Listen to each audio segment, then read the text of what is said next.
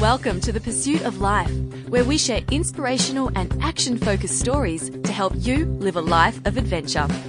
Proudly presented by Knightswood House. Now, please welcome your host, David Hazlewood.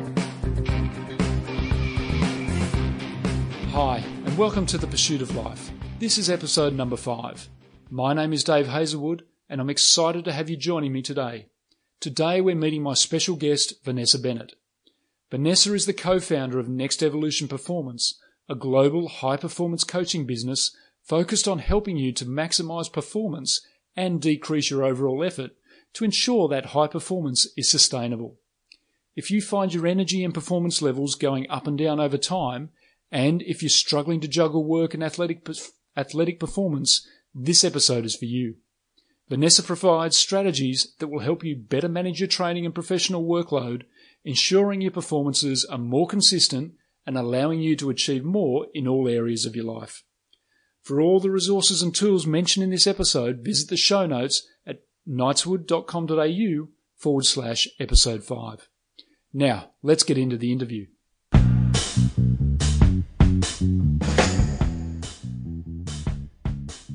Um, now, the first question I had for you, Vanessa, is what did you want to be when you grew up?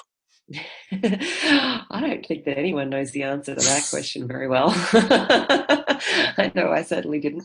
Um, but I do remember back when I was doing the HSC, I was kind of torn. I had quite a few sleepless nights working out whether I should do business or whether I should do psychology. And I guess my father being a chartered accountant kind of pushed me into more of the business side of things. And uh, I didn't know exactly what I wanted to do, but I was interested in, in, business and economics and things like that. So I thought, okay, well, look, we'll do that and, and we'll figure it out. And uh, so I ended up working in that area for quite some time. And I was very happy working in finance for so many years. And, uh, but on the side, I think I was always really interested in psychology as well. And so I ended up doing a lot of, uh, a lot of my own study on psychology and, uh, coaching. And then of course when neuroscience started to come in, uh, positive psychology that started to come in, started to do a lot more of my own research on that. And I just thought it was a fascinating area. And quite frankly, it was really, really interesting for leading teams.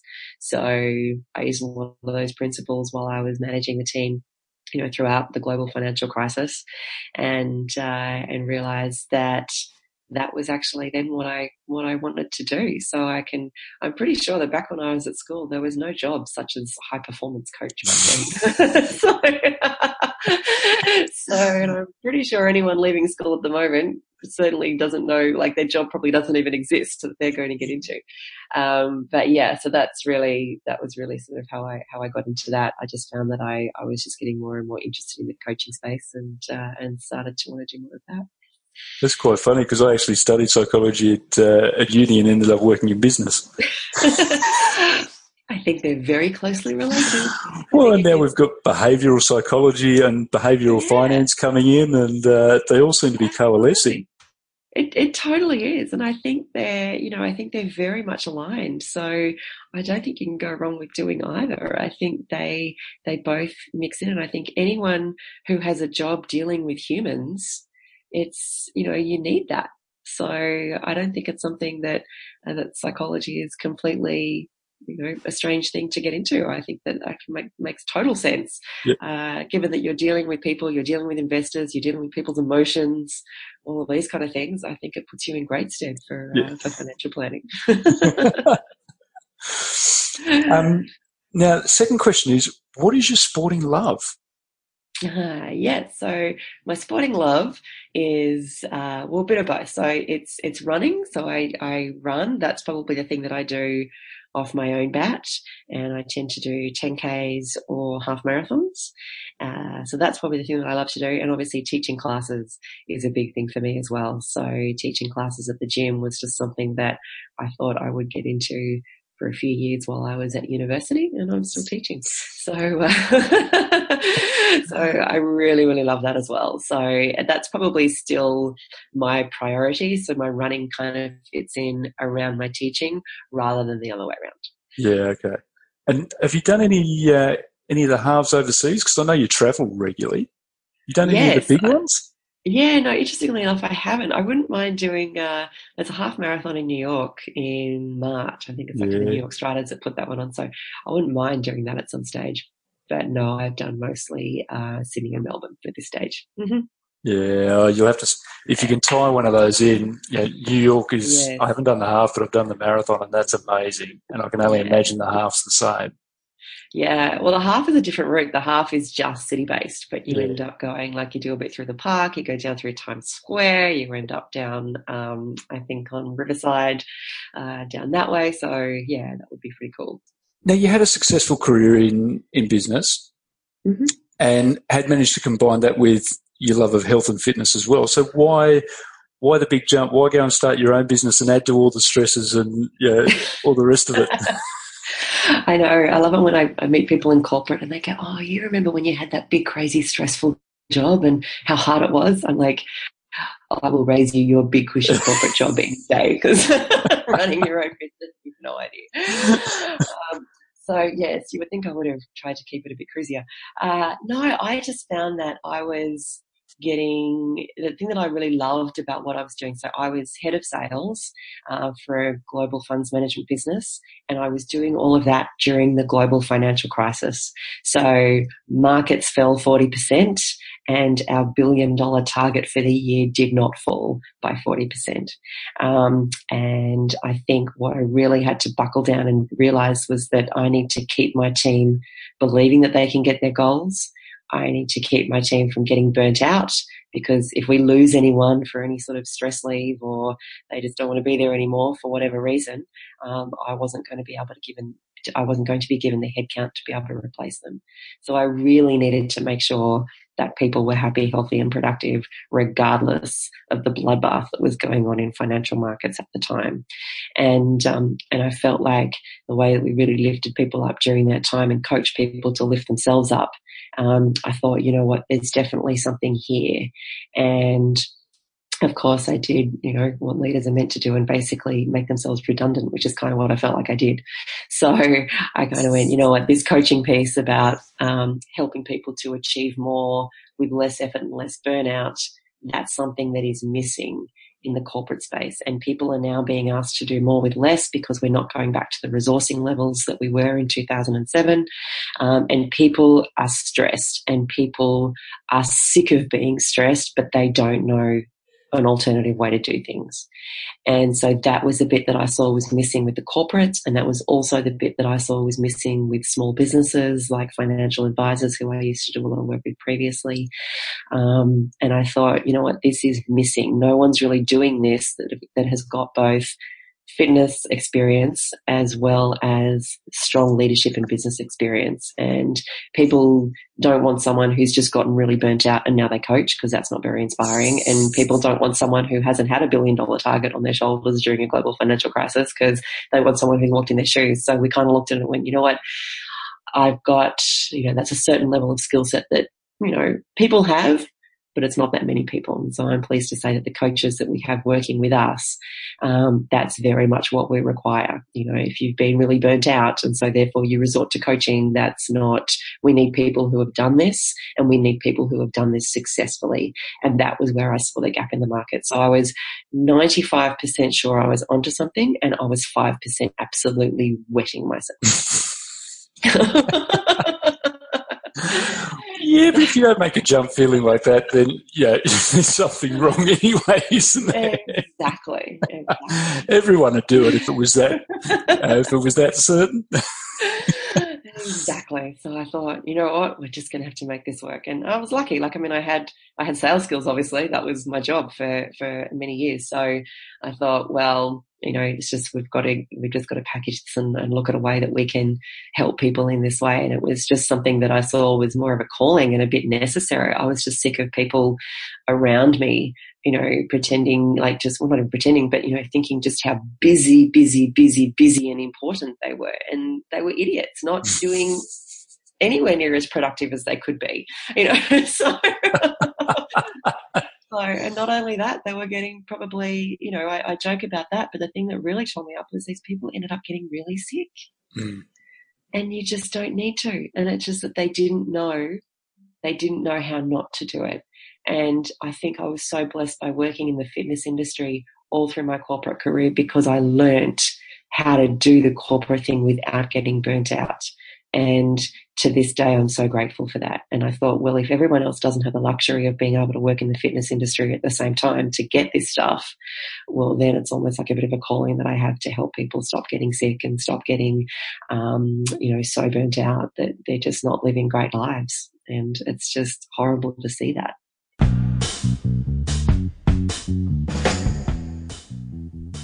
Hi, it's Dave here with a quick word from our sponsor. Knightswood House is a financial advisory firm that specialises in working with successful business professionals who share a passion for endurance sports. People often come to us for one of three reasons. One, you aren't where you thought you'd be financially at this point in your life. Two, you seem to have no time to get a proper handle on your finances. And three, you may be annoyed that you're paying so much for life insurance, but you're fitter and healthier than the average punter and you wonder why it should cost you so much. Underlying all of this is often a concern that you may be wasting your opportunities and not maximising all of your hard work. We have a five step process we take you through, which will help you develop a plan that you're confident will get you to where you want to be financially, simplify your affairs and take much of the hassle off your hands, and show you how you can be rewarded for looking after yourself and your family. For more details, head to knightswood.com.au. Okay, back to the show. Um, now, Vanessa, you've worked with a lot of successful business people, as you said plenty of whom also compete at a high level in their chosen sport. Why do you think the two often go so well together? Mm.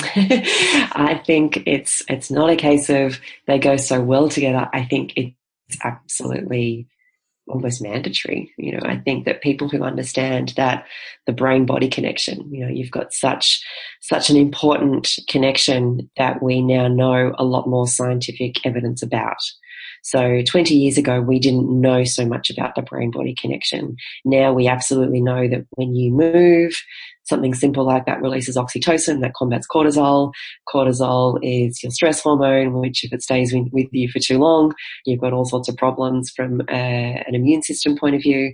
So it's almost like people who who are very high achievers physically are far more likely to be high achievers mentally.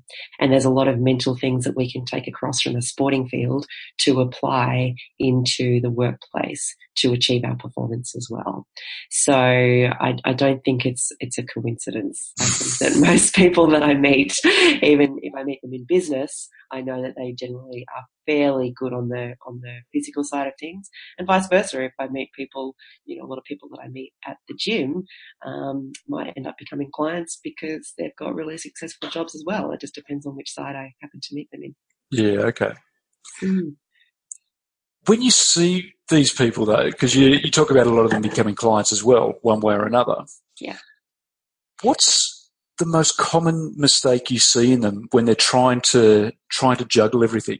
I mean, they're they're ultra competitive in in business. They're ultra competitive in sport. They want to do well in everything. Mm. Um, what's the most common mistakes you see them making to to try and pull all that together? Yeah, we find that our perfectionistic traits are really common.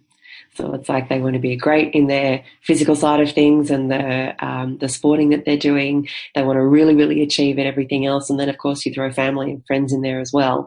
And um, and I think uh, these perfectionistic tendencies can lead to a lot of anxiety and things like that. And so quite often you end up spending energy on feeling guilty because you feel like you should be somewhere else. Um, and so that can take a lot of energy from people. Um, but it's also uh, they try to take on too much. So it's often around, I, I, I love the saying, you can do anything, but you can't do everything. And so often they start to take on too much. They might start to train too hard, which is not great for their immune system. You've got to have that beautiful, happy medium between training enough to get your the training effects to your body, but you also don't want to uh, go over the edge and, and have problems with your immune system and things like that, which is sometimes what we see in elite athletes. Um, so it's about helping them to try to make sure that they're really focusing on the things that are important and not saying yes to everything, and that's okay. Okay. So if I'm sitting here nodding my head, listening to you say yes, I recognise all that. what, should, what, should, I be doing to try and cha- what should I focus on to try and change? Yeah, it's really interesting. What we one of the uh, the things that we do with our clients is we get them to re- get really clear on setting their context. So, and context can be something that you do over the course of a year. Um, it could be something that you're just doing for literally the next couple of days to get you through to a certain level. Um, it could be over the course of a week or a couple of months. And context is, for want of a better word, think about focus. You know, if there was one thing that you really had to focus on above all else, what would that be? And it just helps you to prioritize. So, for example, if you've got an event coming up and you know that six weeks before that is going to be one of your main focuses, well, then you need to start thinking about how can I how can I juggle work so that I don't feel like that's timed with um, with anything that's going on that's just completely crazy at work. So it's about knowing when the events are further in advance and picking the time so that you can kind of juggle things accordingly. Um, so even for you know if I'm if I'm doing a half marathon, I know that the six weeks leading up to that is quite intense because I just I have to get the runs in. You know, rain, hail, or shine, travel, work, travel, all that kind of stuff. The running has to be done. So what I try to do is keep the work travel to a minimum during that time if I can, um, and just do the bare minimum that I absolutely need to do in that time. And and and bizarrely enough, you have more control than you think. When you know that these things are coming up in advance, you can control it. Even for me with learning choreography for the gym, when I teach my classes, I need to every three months we get new choreography that comes out, and that's quite a large time investment for me. So I kind of go, okay, well, if I've got to spend that week being quite intense on the choreography, I don't really want to be doing a lot of stuff outside of work hours during that time because I need that time to do that. I might even pull back a little bit. And, um, you know, if, if I happen to have an afternoon free where I would normally be doing a workshop or something like that and that's not on, I won't make an extra effort to fill that time so that I might be able to sneak an extra few hours doing that kind of thing. So it's about planning and kind of going, I can't do everything. Um, I'm moving house coming up in three weeks' time. You know, I know that, that I, I know, well, yeah. I know that that kind of stuff is going to take energy. So it's like, okay, just clear the diary for that day and just factor things around. So the more that you can plan in advance what your year looks like in terms of the busy times, whether it's training or work wise, you know, I always say that, you know, if work's particularly busy at a certain time of year, well, then maybe that's just, that's an event that I can't do. Like there are plenty of half marathons I can run. If it just turns out that one's going to be in a particularly busy time of year, well, you know what? I can go to Melbourne and do another one down there. Yep. So, you know, it, it's, it's just going easy on yourself and going, you know what, I want to focus on work in that particular period and I want to focus on training in that particular period. And that's okay not to go 110% at both at any one time. And the yeah. more planning you have, the more that you can juggle it. Yeah, okay. That's great. We've actually um, we've got a, a, marathon toolkit to help people plan for that, and that's one of the things that we've we've put in there as well. Is just trying to work out, well, yeah, what is your workload going to look like and what is your um, your training schedule going to look like for that block mm. so that um, you know even if it means you know I know when I'm doing things I've got you know days where I've got harder runs than others and it might just mean in the morning I've got to block out a certain period of time where I can't do face to face meetings mm. because I'm I know I'm going to be wiped out for the first couple of hours and just need that time to recover and do something else that's yeah that's less important than uh, than actually sitting down with someone. So yeah, that's that's really good to hear coming from you as well. No, absolutely. And I think the other thing is also just being able to manage your energy properly. A lot of people don't understand what gives them energy and what takes it. And uh, people need to be more aware as to the times of the day, during the day, especially at work, that it works for them to do particular tasks. So a lot of people just focus on what's next on my to do list. Whereas in actual fact, we've usually got quite a few things on the to do list and we have quite a few different exercises that people can do to help understand, well, when is the best time of the day to do your heavy tasks, your medium tasks, and your light tasks? Um, what are those heavy, medium, and light tasks? When is the best time of the day to do them? All of these kind of things that we help people do because when you're juggling work and training, you don't want to be spending an extra minute at work that you don't have to. So we want to help people get the best results possible at work in the shortest amount of time so that they can then go and train. Have you got tools that can help people work through that? Yeah, absolutely. They take a bit of explaining, and we use them a lot in our workshops and in our um, and in our one-to-one coaching programs. But it's absolutely a big focus. We have um, when it comes to energy maximization, we've got three tools. You've got physical, mental, and neural. And the physical side of things, we don't normally have to help too many people on because most high performers are doing that kind of stuff anyway, which is fine. Um, but the, the neural and the mental piece we tend to do a lot of work with. So the neural piece is around using neuroscience, which is how your brain functions to understand how you should better be working at work during the day. So that is things like if you've got a short attention span, we help you to work with that instead of working against it. If you've got a long attention span, we help you to work with that instead of against it so that all these things feel natural. If you're in person, how to work with that instead of against it. If you're not a morning person, don't try to be. So it's all these kind of things that we help people. So when people are managing managing their energy according to the neural tools that we have, they generally are able to come up with at least an extra two to three hours of effective time per day. Well. So yeah, it's it's a massive difference, you know, just because people don't understand how to manage their energy because no one's been taught that way. And we use athletics based principles in to manage your mental energy. So it shouldn't come as any surprise to athletes, which is great when we're focusing on athletes. Um, so it shouldn't come as any surprise to them. But it's it's really interesting. I've actually coached people who have been Olympians, and yet they never thought to do this on their own. so yeah, when I explain it to them and what we're doing, like, oh, that's just kind of like, yeah, that makes sense. But of course, the Olympians, they've been in a situation where they haven't even been, they don't really understand that's behind what they do. They're just they're just told what to eat, when to eat, when to train. You know, everything's done for them, and they just do it. So when it comes to them actually deciding to plan things for themselves, um, they kind of don't know as much how to do that. Um, and so we need to really make sure that people people understand the mental side of things, how to manage their energy. Fantastic. Okay. Um, now, I know we've got, uh, we don't have much time left. So, what I'm going to ask you for is a challenge for listeners. So, we've spoken about the challenge of juggling professional workload with training and competing and the mistakes that people often make in trying to achieve this. So, what I want you to do is issue a challenge to listeners, so something they can do over the next week that will help them improve their performance across these areas. Mm. Yeah, I think uh, one of the things which is really it sounds really small. Um, but on the mental side of things, often we get to the point where we're trying to juggle everything. Oh, I have to train. I have to do work. I have to do this. I have to get this done. I have to da da da da. Everything becomes I have to. Um, what I'd really love for people to do is to instead of saying I have to, is to say I get to. So I get to go and train. I get to go to work. I get to go and do this. I get to now go and take the kids to school. I get to because I have to means I have no control. And mental side of things starts to become harder to manage everything. Whereas when you say I get to, then you've got the control back and you need to remember at any point in time, this is a choice. You choose to work. You choose to train.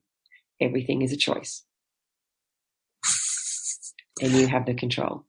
So for the next week, say I get to, not I have to, and see how that changes the way that your brain thinks about things. Oh, I could already. it's such a difference just thinking about that now.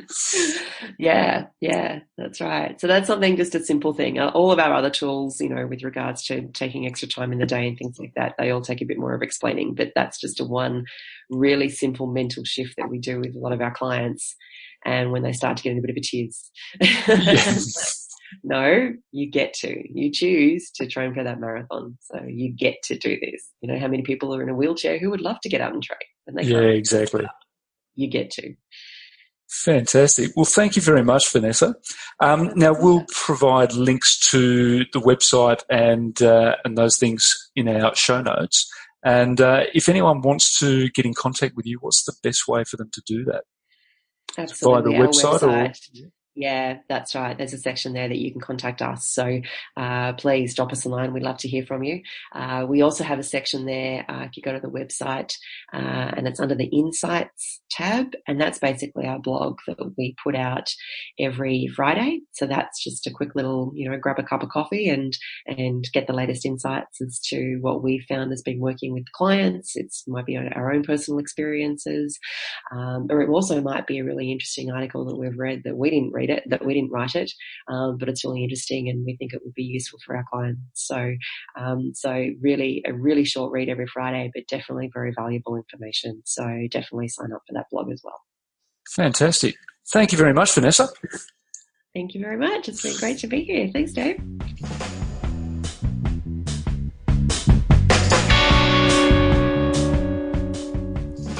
So, a big thank you to Vanessa Bennett for being an amazing guest on the show this week. You can find out more about Vanessa in the show notes at knightswood.com.au forward slash episode 5 and at nextevolutionperformance.com.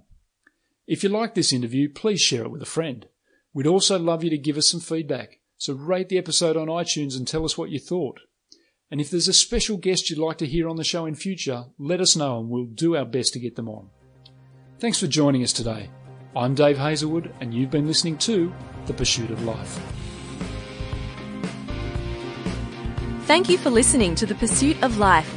To learn more about how Knightswood House can help you live your life of adventure whilst planning your future, visit knightswood.com.au.